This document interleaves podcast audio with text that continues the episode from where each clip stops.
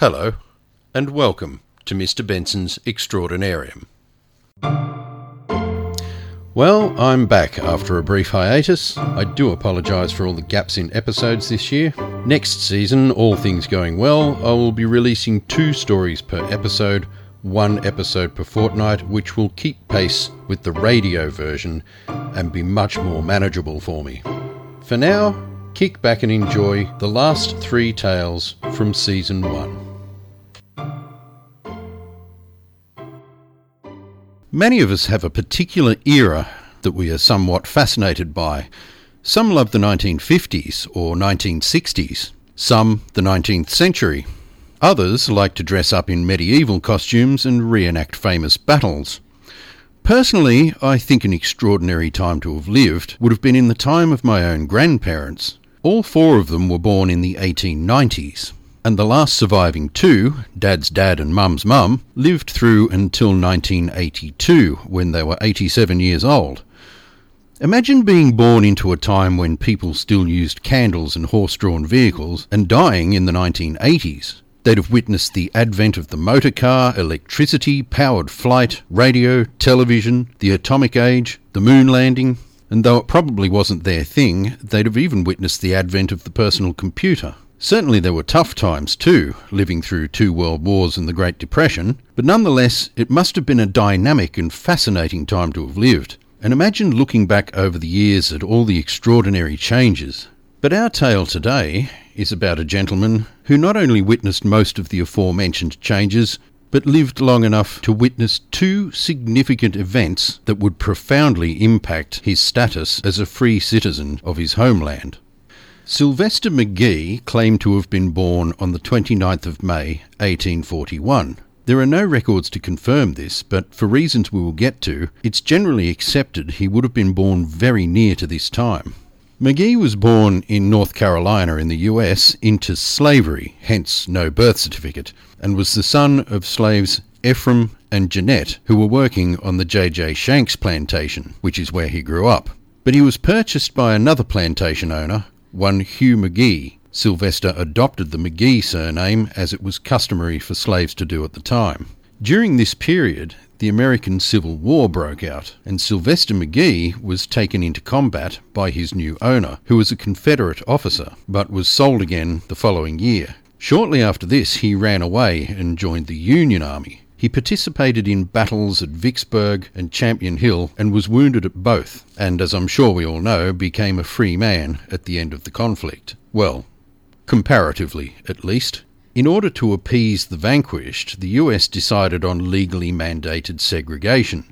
Schools, residential areas, theatres, and other public spaces were separated into white and black areas. Blacks were also generally paid less. Sylvester wouldn't be living under these circumstances forever, though. One day he would be truly considered an equal by the laws of his country, and that day would begin to manifest 100 years later, when Rosa Parks refused to give up her bus seat to a white person when she was directed to by the bus driver and started the American Civil Rights Movement. And yes, you did hear me correctly. At 114 years of age, Sylvester McGee, having fought in the American Civil War, had lived long enough to see the beginning of the civil rights movement. In fact, he lived long enough to see the Civil Rights Act of 1964 become law some nine years after that event. On his 124th birthday, he had a day named in honour of him by the governor and was even sent a birthday card by then President Lyndon Baines Johnson. He had become somewhat of a minor celebrity in his twilight years, with an article written about him in Time magazine, and even making a television appearance. But can we say without evidence such as a birth certificate that he was really that old?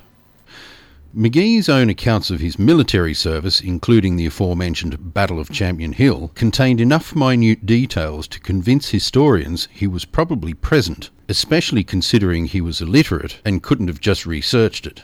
But most compelling is a bill of sale that has Sylvester and his father listed and dates from 1859. Even if he was out by a few years, and even if his military service was complete fabrication, he still lived an extraordinarily long life. If, on the other hand, he was correct, then when he died of a stroke in 1971, he would have been 130 years old. This would make him not only the last surviving American slave, but possibly the last surviving American Civil War veteran and the oldest person to have ever lived.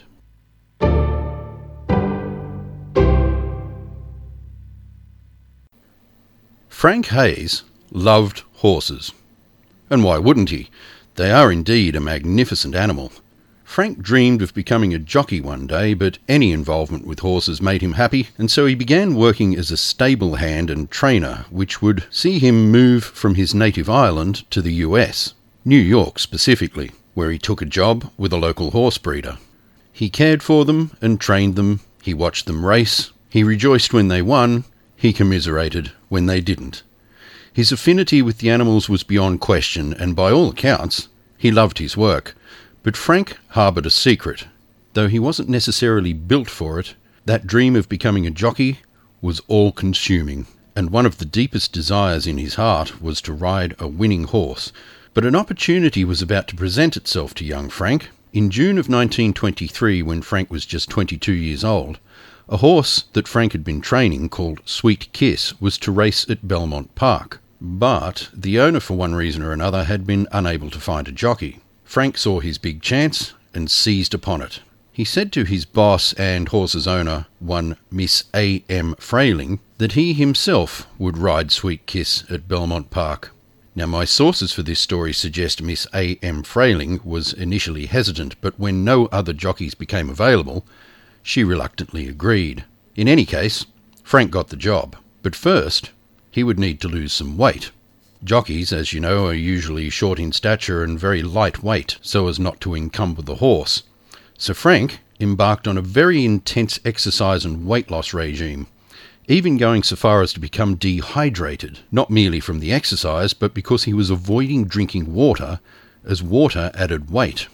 He exercised, starved, and dehydrated himself into the ground during the short time he had before the race. But on the 4th of June 1923, his dreams came true when he sat on Sweet Kiss behind the barrier, dressed in silks, eagerly awaiting the race to begin. And then they were off. It wasn't long before Sweet Kiss made her way up to the lead. Impressive considering it was her maiden race and she was a 20 to 1 outsider. Hayes' riding didn't seem to be helping either. Despite his desire to make a name for himself as a jockey, he wasn't showing much form, lazily lolling about in a manner that seemed to encumber Sweet Kiss, not assist her. But Sweet Kiss thundered on regardless and crossed the line in first position. A delighted Miss Frayling approached to congratulate Hayes, but as she did, Hayes fell from the saddle, face down, and lay still on the ground at her feet. A doctor was called, but it was no use. Frank Hayes was dead. It was determined that he had suffered a massive heart attack during the race, partly brought on from the excitement of living his dream, partly from the punishment he put his body through with the grueling weight loss and exercise regime. It was clear that Sweet Kiss had won the race, but there was some consternation about whether or not Frank did. Technically, Sweet Kiss finished without a jockey, but it was decided out of respect to Frank to give him the victory. The punters who backed Sweet Kiss at 20 to 1 were no doubt happy with that decision. Frank Hayes was allegedly buried in his racing silks, and Sweet Kiss, well, apparently, she was given the nickname the Sweet Kiss of Death, and never raced again. Frank Hayes, the only person known to be in the rather extraordinary position of having posthumously won a steeplechase while the race was still being run.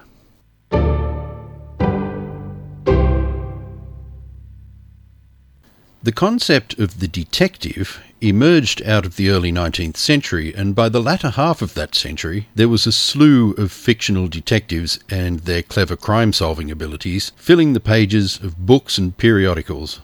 Edgar Allan Poe's Dupin and Sir Arthur Conan Doyle's Sherlock Holmes chiefly among them.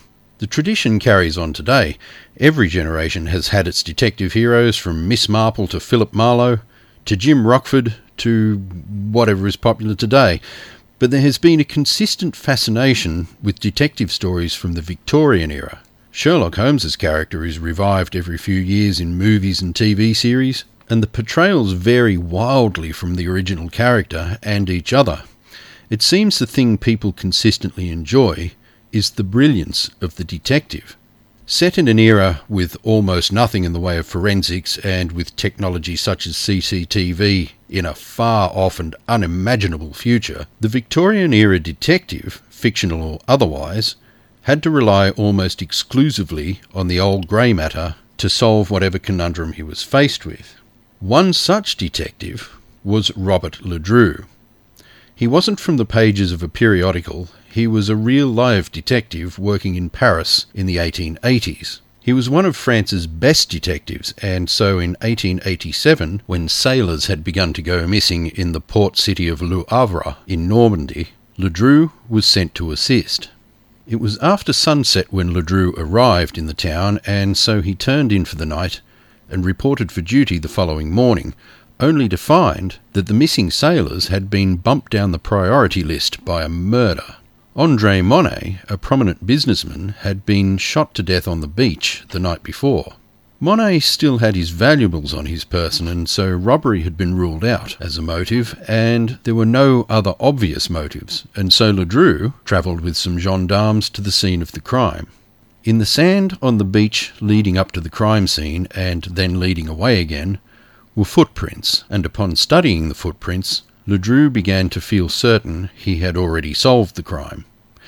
He requested that plaster casts be made of the footprints, and once they had set, he sat for quite some time studying them, right there on the beach, looking troubled and intense, and remarking that the footprints looked familiar. Finally, he told the gendarmes that he believed he had solved the case, and no further investigation was necessary.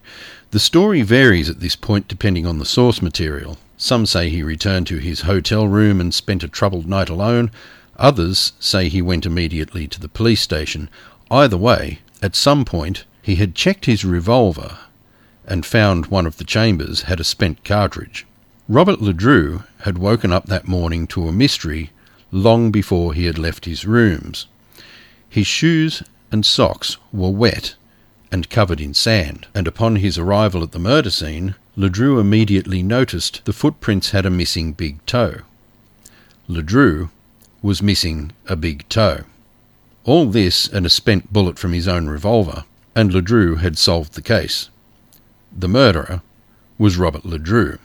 Ledru, it seems, suffered somnambulism or sleepwalking, and though he had no recollection of committing the murder, inductive reasoning told him that, given the circumstances, he was most likely the culprit.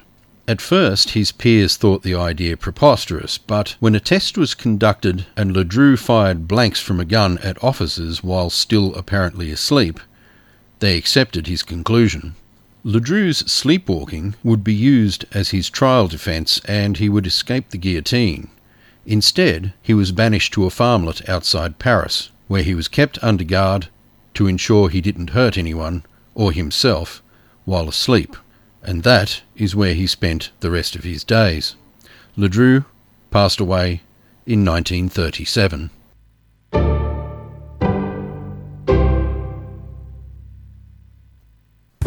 You've been listening to Mr. Benson's Extraordinarium. Created, researched, and hosted by me, Dan Benson. If you enjoyed the show, hit the subscribe button and continue to join me as I uncover extraordinary stories from around the globe and throughout history. Till next time, peace, love, light. Take care. Catch ya.